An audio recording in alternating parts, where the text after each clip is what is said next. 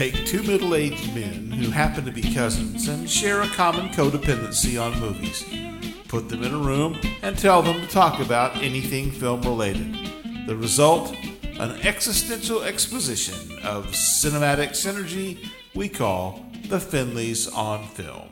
Hello, Mr. Finley. How are you today, sir? Hey, Tom. How's it going?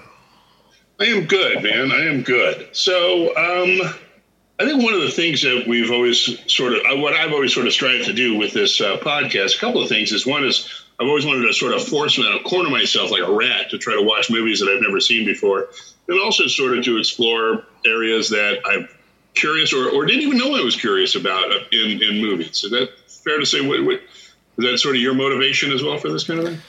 Uh, you mean when we started, or no, I mean it wasn't when we started. That's yes, that's a good, that's a fine distinction there. Yeah. Yeah, it wasn't when we started, but I I think um, I don't know. Maybe we're thinking about audience a lot, and and um, you know we we didn't want to do the usual thing. Although I can't help but notice that when we do the more classic stuff, more people listen, and when we don't, fewer people do.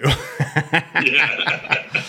Um, for this obscure French, uh, this obscure French director. Although anticipating where you're going, I'm not sure that today's um, film really counts toward that. So, but but let me sort of step back and hear you out. Well, in my sense, it does. Uh, to, to, to me, it kind of does because um, I've always had a sort of a fascination uh, with the actress in this movie right here. Mm-hmm. Um, without really knowing very much about her. And then that being the case, uh, I went and picked one movie, and I'm not sure it's the most representative movie. Uh, mm. we could have they could have been picked to uh, talk about Ms. Mary Pickford. Yeah, you know the thing about Pickford is, I mean, you're right in, in her being um, quote unquote kind of unusual as a choice. In that, you know, people have forgotten about her. She might as well be um, uh, mm-hmm. Gish, right, or someone like that. Um, on the other hand, she's also kind of part of um, Hollywood history and royalty, you know, yeah. in, in, this other sense. So, um, yeah, and this film, which is 1917's um, uh, Rebecca, Sunnybrook Farm, um, isn't necessarily usual for her. Although the, one of the things about Mary Pickford was that um, she was oftentimes mistaken for a child, even in her 20s. Well, but she also used that to her advantage. And apparently, in a number of movies, she played a child as well, and she yeah. did that well into adulthood. Yeah, she was able to pull that off for a long time. Yeah, yeah, yeah. So yeah, I mean, there's all kinds of history about her. She's almost as interesting as uh, well. I mean, it's also like when we do um, Mabel Normand or, or, or Fatty Arbuckle or Chaplin. Any of those people, I, I, I have suspect that um, part of what makes their life kind of half the interesting story is that it's also a little bit buried. So we start to fill in the the the unwritten mm-hmm. tablets, if you will. Yeah. Well, I didn't know. I, I mean, I, I just be I'd be very curious to know how much they, um, you know, in Hollywood Boulevard they were taking that actress from this one, right here, Mary Wait. Pickford. To a certain extent, there's a little bit of a pedigree uh, that I think, uh, as far as uh, what do you want to say? Ah, similar. There's some similarities there. Wait, between Gloria Swanson in Sunset Boulevard and yeah, like the character she played in that, maybe you know, being being in some ways you know representative of Mary Pickford as well. It was sort of went on to become a, sort of a famous recluse, but at the same time, she she oh. you know faded off into into some very severe obscurity later on. Yeah, I don't know that it's it's. I wouldn't say Mary. I wouldn't suspect Mary Pickford um, more than uh, uh, anyone else, more than Mabel Normand, or more than Gloria mm-hmm. Swanson herself, or you know, mm-hmm. or any of the others who who um, who sort of followed that pattern, uh, or, or Clara Bow. Uh, yeah, you know, I mean, there's a bunch. So maybe, uh, maybe it's maybe, gosh, maybe it's maybe it's just severely a type, isn't it? I guess. Yeah. well, really I mean, the classic thing in "Singing in the Rain," right, is this idea that that um, there's a young industry that's maybe in terms of mainstream by 1927, maybe like 12 years old, let's say, or something like that, mm-hmm. and you have this thing, you know, of film stardom, and then all these people are getting the rug pulled out from under them. The ones who are, you know, there's a new meritocracy in terms of the sound, right? So there's a lot of tragic um, possibilities there, I guess I'd say. Mm-hmm. Yeah, maybe. I mean, she she was. Uh, do you want to talk a little bit about her beginnings? Do you have stuff? I have some stuff. Uh, no, go ahead. She she um, her film debut was 1909, and it was a, a short called uh, "Pippa Passes" by D.W. Griffith. Um, and in, and she ended up doing a lot of work with Mr. Griffith. Well, she made 50, 51 movies in 1909. She made basically a, a movie a week in 1909, and she became Nice. um, immediately popular. They didn't. They didn't have. Um, D.W. Griffith didn't do um, not title cards, but uh, Credits. Credits. Yeah, he did. yeah, he didn't do credits for it. Yeah. And and so the public kind of demanded um, Pickford's um, um, stardom. It was always the girl who did this, the girl who did that, and they were the girl with the golden ringlets, that was one of them too. Yeah. So so she became such a star that um, by the time 1918 came around, was like this huge year. Um, and it was that's the year after our film. But but just to sort of note, you know, she she'd done uh, literally hundreds of films by that point. Um, And she was offered a quarter of a million dollars when she d- did not sign a contract with Zukor um, in, in the teens uh, and was thinking about going her own way. Um, Zukor offered her two hundred and fifty thousand dollars to quit the business because if he wasn't going to have her, he didn't want. It was like a no competition clause. Right. And she fucking turns around, does two things. One, she gets the Spanish flu, which I did not know. right. Survives the Spanish flu, and um, then uh, gets together with with DW, with Chaplin, with uh, Mm-hmm. Fairbanks, and creates United Artists, United Artists, yeah. which is the first sort of mainstream. I guess you could say mainstream because United Artists is still around. Right. And now, are they still around? Yeah, they- they- think they've been bought out by somebody at this point. Well, it's that problem. You know, we talked about this with with Steve uh, Maison, and that's that's the idea that you might be United Artists, but it, in conjunction with you know 15 other distribution companies. So so in, in a weird way, by 2020, we've come back around to the 19 teens in terms of like this sort of like fly by night production distribution companies. But but yeah, I mean, it was for a long time. You get that UA symbol. Um, oh, yeah, forever and ever and ever, yeah. Yeah, and I, I remember when I first found that out, I kind of blew my mind. Oh, man, Douglas Fairbanks. And, like, that was, I thought that was really cool. Still do kind of, I still kind of do. Well, I know, but I think what's really great is, and I'm the same way, is you sort of encapsulated our 10 year old awful nerd selves, you know, um, what, what the predictor of our not getting laid for years after that. And that's uh, like, when I was nine, I was so excited. Mary Pickford was responsible for United Artists. like uh, total geeks, man. Um, Uh, she she um, uh, she was married before she married Douglas Fairbanks in 1920. She was married to this other sort of oafishly alcoholic, abusive guy, and um, the story uh, that came out later was that she was um, pregnant. Um, and um, probably had an abortion, and it was probably a botch job, and therefore she could not have kids.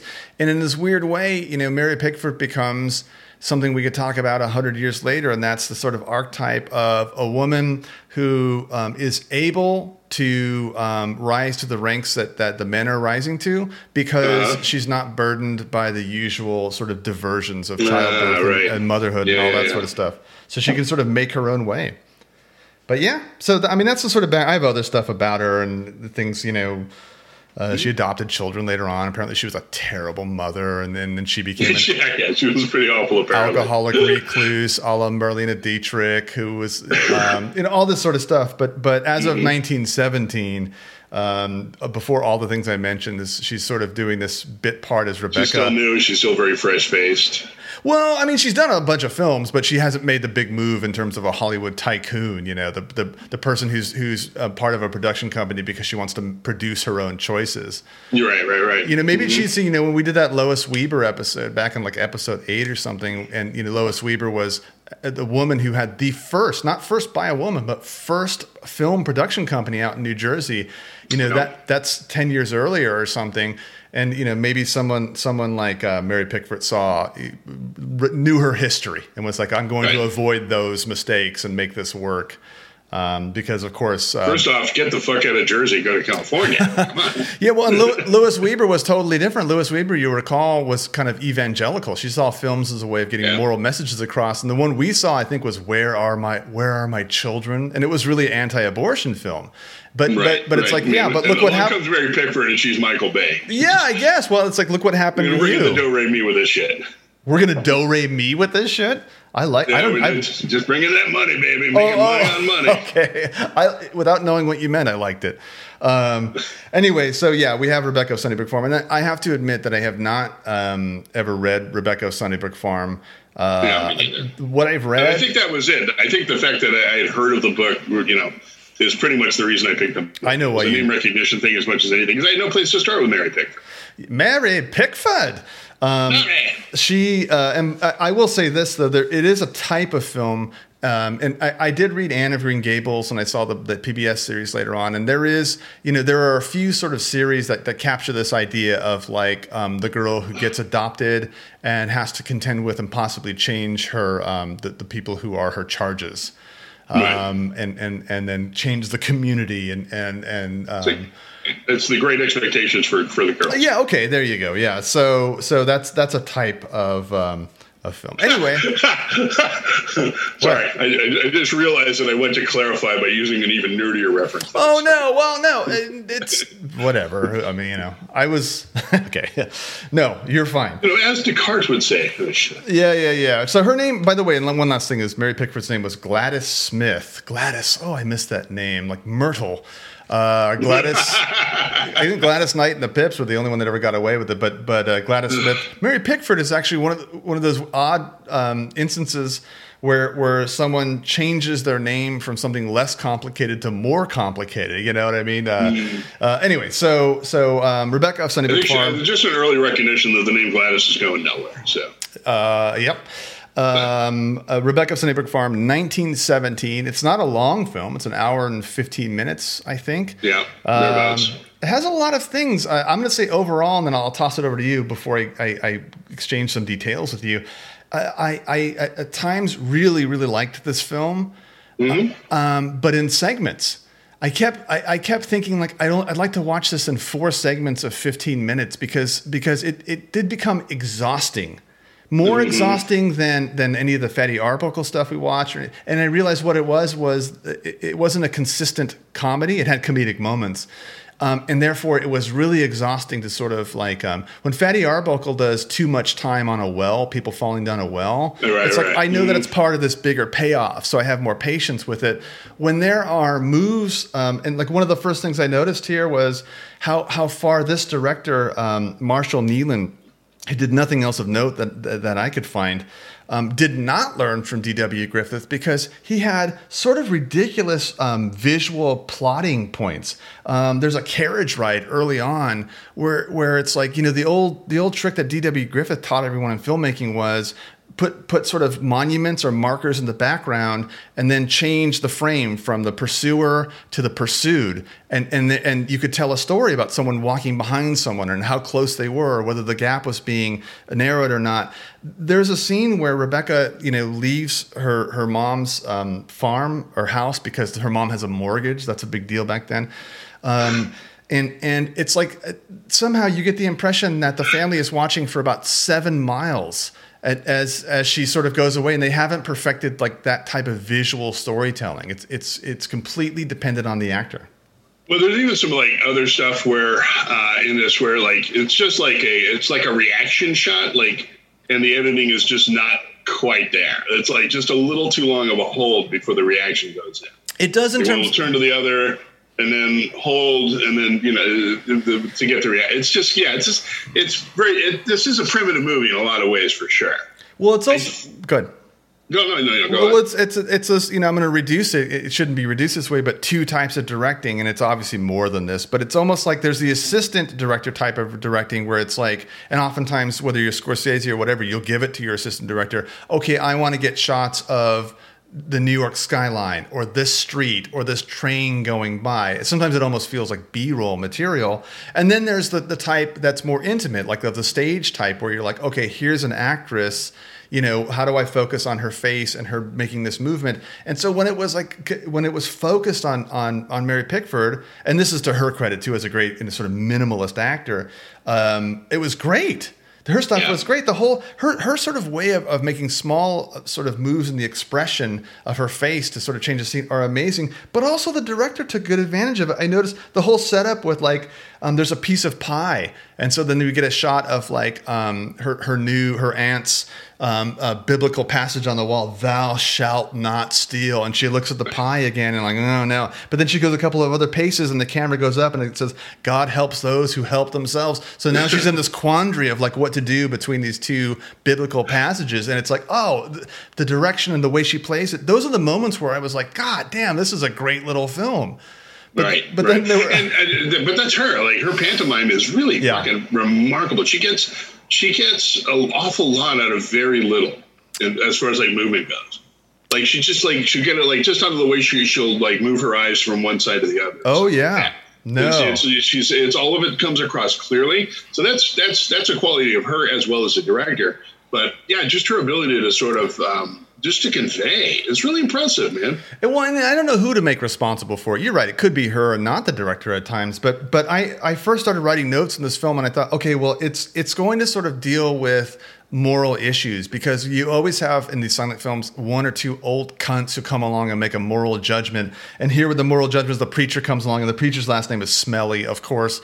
And he comes along and he tells her, like, it turns out that so and so they they were never married when they had that child. Heaven's gates are closed to them. And the, the two old aunts, oh my goodness, oh, you know, blah, blah, blah, blah, blah. right. But but then you come along and it's like, um, you know, she Rebecca, she sees their mother's picture and after mm-hmm. after they tell her about like how their mother wouldn't put up with nonsense and leaves the room, she she takes a pillow and starts beating up the grandmother's picture. And it's sort of like, oh, okay, well, you know, this is there's an opportunity in a way I think that silent films give us to have ambiguity that when, when sound comes along, it's like you're going to have to make a speech, and maybe that speech will not conform exactly to the morals of the church. And so you're going to have an issue here. In a silent film, you can be a little bit ambiguous because she can beat up the grandmother's picture, and the audience is left to say, like, well, is that just a child who doesn't like authority and I can laugh at it? Or is there a nod and a wink to, like, fuck this moral structure in there, which I do think there is in retrospect? Yeah. Mm-hmm anyway, sorry, I, I, sort of want another. No, no, no. Uh, yeah, no, absolutely. Um, I, I, guess I never thought of it quite that way relative to like, uh, you know, silent pictures. I, you know, I got to be honest. Silent pictures. Silent pictures. I, you know, no, I got to be honest. I'm very new to silent pictures. I'm. I'm new to silent I'm, pictures. I'm, I'm, appreciating them. I'm new to the silent picture game. Uh, I am. I am to the early flickins. Yeah, Tom. By the way, are you tired? I, I forgot we have a sponsor. Are you tired of um, the Boys of Summer? Breaking your windows with their stickball chicanery? Are you looking for bladder busting hard as ice glass at budget prices? Well, then head on down to Roscoe Arbuckle's Tempered Glass Emporium at 4810 Ethel between Fulton and Coldwater. These prices are so low it's a crime, Tom, and not the kind you'll have to go to trial for again and again.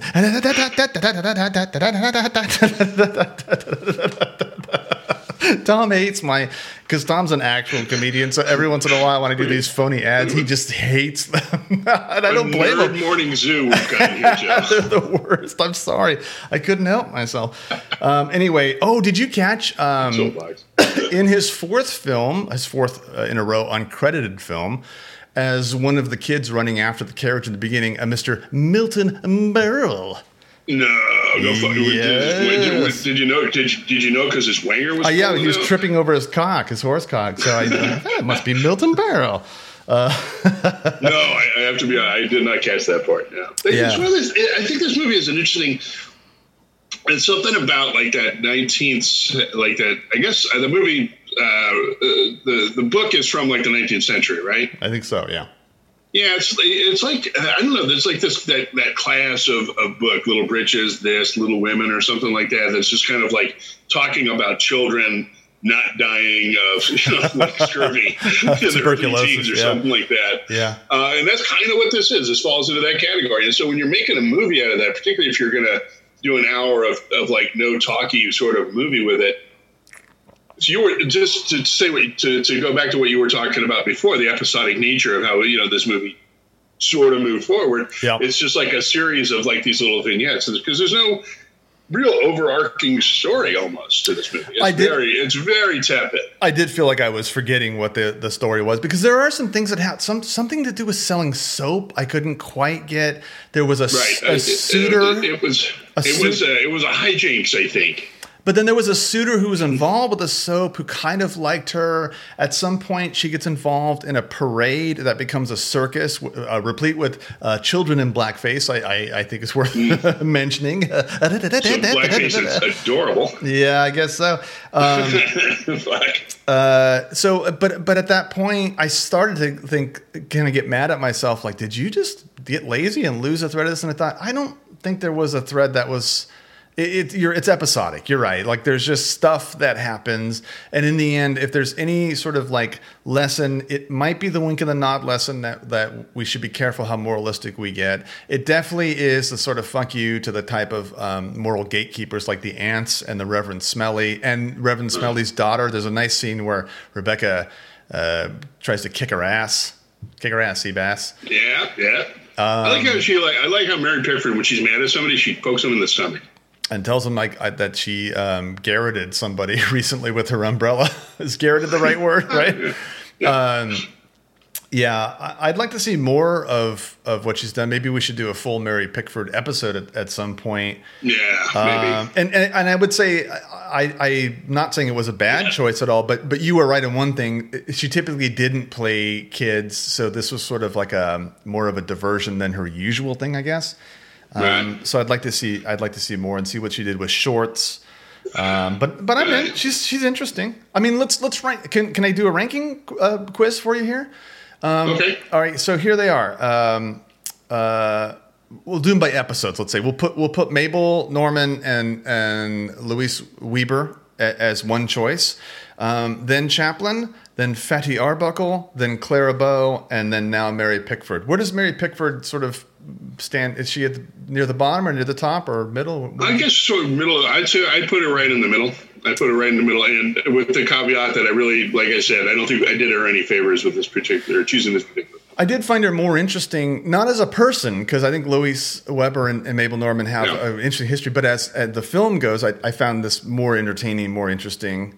Um, but I would say it's nothing like Chaplin or even Fatty Arbuckle or even Clara yeah. Bow, frankly, who I thought was. No, nah, I think Clara's got her beat. Maybe she might be. She might be running. I would say I mean, Mary Wright, sort of in the Fatty Arbuckle area, but Chaplin and Bow are, are this is also legitimately geniuses. Coincidentally, the masturbatory talk that Tom and I had when we were nine at summer camp. Mary Pickford or Clara Bow? Mm, She's got it, and plenty of it, brother. She's got it. Be quiet. I'm oh concentrating on the it girl.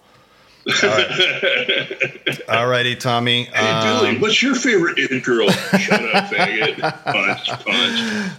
Let's uh, let's watch Nickelodeon. Uh, well, actually, I shouldn't say that. That's now a children's network, but now uh, for like the last forty years. Anyway, um, Tommy. Oh, uh, sorry, more stuff. Uh, no, I'm good. Okay, uh, you can uh, rate and review us on iTunes. Please, please send us an email at finleysonfilm at gmail.com if you have suggestions or critiques or what have you. Rate and review us on iTunes. And then, Tommy, I think you have something. Uh, yeah, come check me out at uh, tomsmithcomedy.com. Number one, Joseph. Mm. You are number uh, one. yeah, please come check it out. And um, and uh, meanwhile, God, God love you all. Pal Zoom.